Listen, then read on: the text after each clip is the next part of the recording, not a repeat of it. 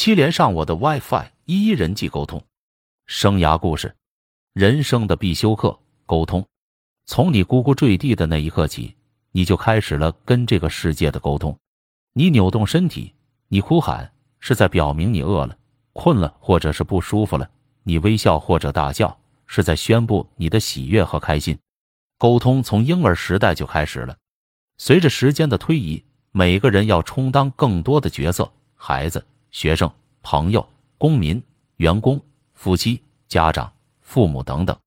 要想扮演好这些角色，处理好自己的人际关系，每个人面临的沟通挑战只增不减。比如，当你问候朋友，参与老师组织的课堂讨论，跟父母商量家庭出行计划，向领导汇报工作，跟同事讨论团队任务时，都是在人际沟通。人际沟通占据了人一生时光的最大部分。那么沟通究竟是什么？沟通的实质就是信息的送和收。你把想表达的内容传递出去，然后对方接收。说起来简单，但要想在现实生活中进行有效的人际沟通，需要不断摸索和锻炼。正如英特尔一任总裁所说，沟通的效果不仅取决于我们怎么说，还取决于我们的话是否被人理解。学会人际沟通是大家成长历程中的必修课。生涯知识，四类沟通风格。正如世界上没有两片完全一样的叶子，世界上也没有两个完全一样的人。在纷繁的社会中，你会遇到形形色色的人，因为不同的家庭背景、人生经历、性格特征、教育背景，每个人身上都被烙下了不同的痕迹，形成不同的沟通风格。沟通风格并无好坏优劣之分，只是代表了让你感到最为舒服的沟通行为模式。在人际沟通时，知己知彼，了解自己属于哪一种风格，适应对方沟通风格，会让沟通更有效，人际关系更顺畅。那么沟通风格有哪些？总的来说，有图 2.6 所示四种不同类型的沟通风格：随和型、无尾熊型、个性、友善、可靠、随和、合作、支持、忠诚。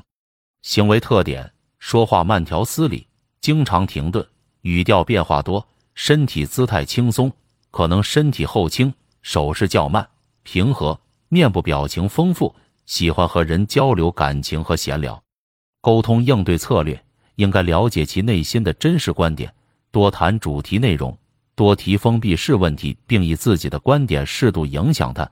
同时要避免跟着此人的思路走，因为这类人不愿对棘手的事做出决策。举例，班级的生活委员性格随和，你若要和他讨论班级大扫除，不妨先和他闲聊两句，然后直接问我是擦玻璃还是扫地这样的封闭式问题。你们的沟通则会非常愉快有效。分析型、猫头鹰型，个性勤奋、系统、坚持不懈，关心细节，严肃、苛刻、精确。行为特点：讲话的时候慢且温和，语调单一，经常停顿，身体姿势较为固定，手势少，面部表情少，很少闲聊和谈论感情。沟通应对策略：与这种类型的人沟通时，必须以专业水准与其交流，因而必须表达准确且内容突出，最好资料齐全，逻辑性强，以数字或数据说明问题，避免空谈或任其偏离沟通的方向与目的。举例，在向班级里严肃的学霸请教数学题时，要先对数学题进行一定了解和思考，然后把自己不明白的知识点找出来，直接问问题。表现型、孔雀型，个性富有想象力，充满灵感，热情，喜好娱乐并冲动。行为特点：讲话语速快，声音较高，语调变化少，停顿也少，身体姿势固定，沟通时身体会前倾，手势强有力，且目光接触较多，面部表情较多，爱和人沟通情感和闲聊。沟通应对策略：与该类型的人沟通时，首先应该成为一个好观众或好听众，少说多听，热情反馈，支持与肯定，加之适度的引导。切忌将自己的观点强加给他或打断、插话或冷漠无动于衷，这都会影响与这类人的有效沟通。举例，当热情的体育课代表跟你描述班级篮球赛，你只需要做个积极的听众，并对他的提议表达出支持和肯定。支配型老虎型，个性客观、坚毅、独立，注重实效，效率高，有决断力。行为特点：讲话语速较快，声音较高，语调变化少且少有停顿，身体姿势固定，沟通时身体可能前倾，手势强有力且目光始终接触，直接表达观点，少闲聊，少谈论情感。沟通应对策略：与这种类型的人进行沟通，首先要了解其想法，提供各种备选方案，当他觉得不合适的时候，可以提出新点子，提供其他方案。若直接反驳或使用结论性的语言，这样的沟通注定是低效甚至是无效的，因为老虎型对冲突的可能反应是直接专制。举例，在狼爸虎妈面前，你想表达观点，可以提前聊天，了解一下父母的想法，给出符合实际的选择，你会发现让父母尊重你的想法也并没有那么难。直接反驳狼爸虎妈的后果很可能就是你被强压下去，对你实行专制。人际沟通技巧，大家都知道人际沟通很重要，但是究竟哪些行为可以让沟通更有效，让人际关系更融洽呢？以下是4个实用有效的人际沟通技巧。学会问问题，大多数对话难以开始或者继续下去的原因，并不是讨论的内容有问题，而是问问题的方式不当。有以下2种提问方式：开放式问题，希望得到对方的解释、见解以及更多的细节。问1：你第一次打篮球是什么情形？答1：我是在初2的时候第一次打，当时体育课的老师很喜欢打篮球。问2：你觉得汉堡味道怎么样？答2：汉堡味道还不错，我最喜欢吃奥尔良鸡腿堡，吃起来非常香。开放式提问可以得到对方的解释，进一步的细节，有助于打开谈话局面。在沟通开始时，可以使用开放式提问，让话题具体展开。正如例子中，你第一次打篮球是什么情形？这一开放式提问就给了对方空间来展开回答，他会描述自己第一次打篮球时的情况。在沟通过程中，多使用开放式提问，对方也会觉得你对他们所说的事情感兴趣。封闭式问题，只有一个答案的问题。问1：你是什么时候开始打篮球的？答1：3年前。问2：你说的是你周三要回家吗？答2：是的。提封闭式问题时，通常只会得到2-3个字组成的简短回答，所以沟通开始时不适合进行封闭式提问。但封闭式提问可以用来缩小主题范围。如上方例子中，你是什么时候开始打篮球的？就把打篮球这个话题缩小到了打篮球时间上。同时，不确定对方意思或者跟对方确认信息时，也可以使用封闭式提问，如上方的第2个问题。积极倾听，大家每天都在沟通交流，但是你真正听懂了别人在说什么吗？一个人所表达出来的只是自己实际想表达内容的冰山一角。积极倾听会让你看到更多的内容，达到有效沟通的目的。积极倾听就是告诉对方你对他信息的理解，既能鼓励对方说下去，又能保证你能理解对方所说的内容。1：你作为开头回应，朋友，我最近感觉特别不好。你是遇到什么问题了吗？积极倾听，朋友，班主任找我妈妈了，她说我最近学习状态不好，好几门课都落下了。那你是被你妈批评了？积极倾听，朋友，是的，她昨晚一回家跟我谈了2个小时。我们上述对话中，朋友在向你倾诉自己的感受，这是你如果直接把自己的态度说出来，有什么好苦恼的？世界美好着呢。或者评论对方，你总是这么敏感，别想那么多。你觉得朋友还想继续跟你沟通下去吗？他会觉得你不能明白他的困扰和感受，产生了抵触心理，不想和你深聊下去。2：尽力理解对方的感受和内容，可在心里默问他是什么感受，他想表达什么信息。同桌，每天晚上我妈妈非要让我喝一杯牛奶，好麻烦。你应该这样想，你妈妈也是为你好，她是怕你营养跟不上。我想你肯定非常讨厌喝牛奶， C. 你是不喜欢每天晚上都喝牛奶吗 ？A、B、C 三种回答，只有第三个是积极倾听。A 回答是在把自己的观点加给对方 ，B 回答是自己主观臆断的结论。这两种回答都无法拉近你们的距离。只有 C 回答是在表达自己对同桌话语之意的理解，对方听到之后会给进一步的解释，沟通就在继续着。表达真诚的称赞。每个人都有闪光点，带着发现美的眼睛，你可以在每个人的身上发现值得称赞的地方，哪怕只是一些很小的事情。当然要真诚的称赞，不要撒谎。对方只要有一次对你的诚实表示怀疑，他就不会再相信你的称赞了。采用下面的赞美小技巧会更有效果。在对话中使用对方的名字，会提高对方在对话中的兴趣，更专心地听接下来的内容。一、为什么技巧。许多赞美之所以效果不明显，原因在于只告诉对方喜欢什么，却没有解释喜欢的理由。如果你想要赞美同桌，你可以说，你今天的裙子真不错，特别适合你的风格。二、传声筒赞美法。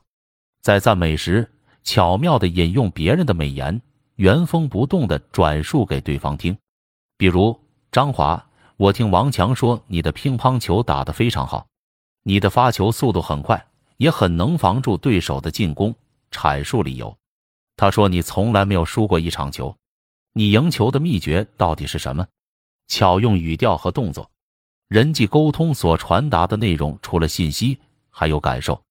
巧用语调和动作来传递你的感受和态度，可以让沟通更为有效。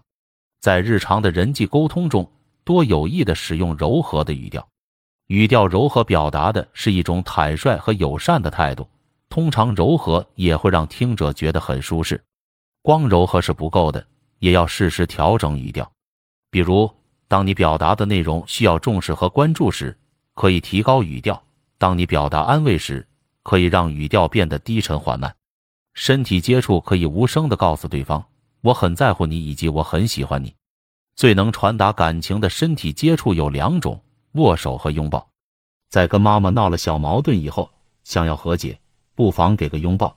相信他一定能感受到你的爱和想要和解的态度。探索活动。它是哪一种沟通风格？请用四种类型的沟通风格：随和型、无尾熊型、分析型、猫头鹰型、表现型、孔雀型、支配型、老虎型。一、判断你亲近的人，比如父母、同学、老师、朋友等的沟通风格，填写在下表中。回想最近一次沟通不畅的经历，判断对方的沟通风格，并分析沟通不畅的原因，找到有效沟通方法。他的沟通风格是下划线下划线下划线下划线下划线下划线下划线下划线下划线下划线下划线下划线下划线下划线下划线下划线下划线下划线下划线下划线。沟通不畅的原因是下划线下划线下划线下划线下划线下划线下划线下划线下划线下划线下划线下划线下划线下划线下划线下划线下划线下划线下划线下划线。跟他进行有效沟通的方法是下划线下划线下划线下划线下划线下划线下划线下划线下划线下划线下划线下划线下划线下划线下划线下划线下划线下划线下划线下划线。拓展知识。沟通误区。人们在沟通过程中，由于各种原因，常常不知不觉地踏入沟通误区之中，让沟通无法进一步深入。列出以下3个常见的沟通误区，以提醒大家在沟通时尽量避免做出类似行为。打断别人说话。在日常交谈中，别人的一些话会让你脑海中跳出一些观点，自己急于表达，打断了别人说话。这会给说话的人造成什么影响呢？下次当你忍不住想打断别人说话的时候，请观察一下对方的面部表情，或多或少会表现出不舒服。其次，再换位思考一番，自己讲话被别人打断是一种什么感觉？不要轻易去打断别人说话，应该先耐心听完，再表达自己的观点并不迟。批评他人。沟通时出现批评的话语时，会直接影响对方的情绪，让沟通无法顺畅进行。比如，妈妈对孩子说，你怎么光长个子不长脑子？儿子对爸爸说，你一点都不关心我，你不是个称职的爸爸。你对同桌说，你怎么老忘记带东西，记性太差了。这些有杀伤力的话一出口，沟通还能够再继续吗？说出去的话犹如泼出去的水，批评他人之前更要三思。设想，设想是我们在日常沟通时经常犯的错误。当我们相信只有自己的设想是正确的，就已经陷入陷阱之中。比如你觉得朋友的一句无心之语伤害了你，他应该道歉，但是他并没有跟你道歉，你会生气，不想跟他沟通。出现这种反应在于自己有一种设想，觉得直接告知对方会造成伤害，因此应该主动道歉。但其实在他看来，这可能就是玩笑或者随口一说，并没有意识到会造成的伤害。抛开这些设想，把感受直接向对方表达出来，会减少很多沟通的误会和隔阂。课后作业，测测自己的人际沟通满意度。如果把你的人际沟通满意度分为10分，你与不同的人沟通可以打几分？思考交流。1，你的最高分是与谁沟通？为什么能沟通得这么好呢？2，你的最低分是与谁沟通？你们难以沟通的原因是什么？课外推荐，推荐书籍《沟通的艺术》，看入人里，看出人外。作者罗纳德 ·B· 阿德勒等著，黄素飞译。出版社：世界图书出版公司。出版时间：2015年。推荐理由：本书分为看入人里、看出人外和看人之间3部分。看入人里聚焦于探讨与自己有关的沟通因素，强调自我在沟通中的角色，并分析知觉与情绪在沟通中的重要性。看出人外聚焦于探讨与沟通对象有关的因素，分析语言和非口语的特性，强调倾听的重要性。看人之间强调关系的重要性与关系中的亲密和距离，如何增进沟通气氛及人际冲突的形态与因应之道。本书是有关人际关系理论与实践的最佳读本。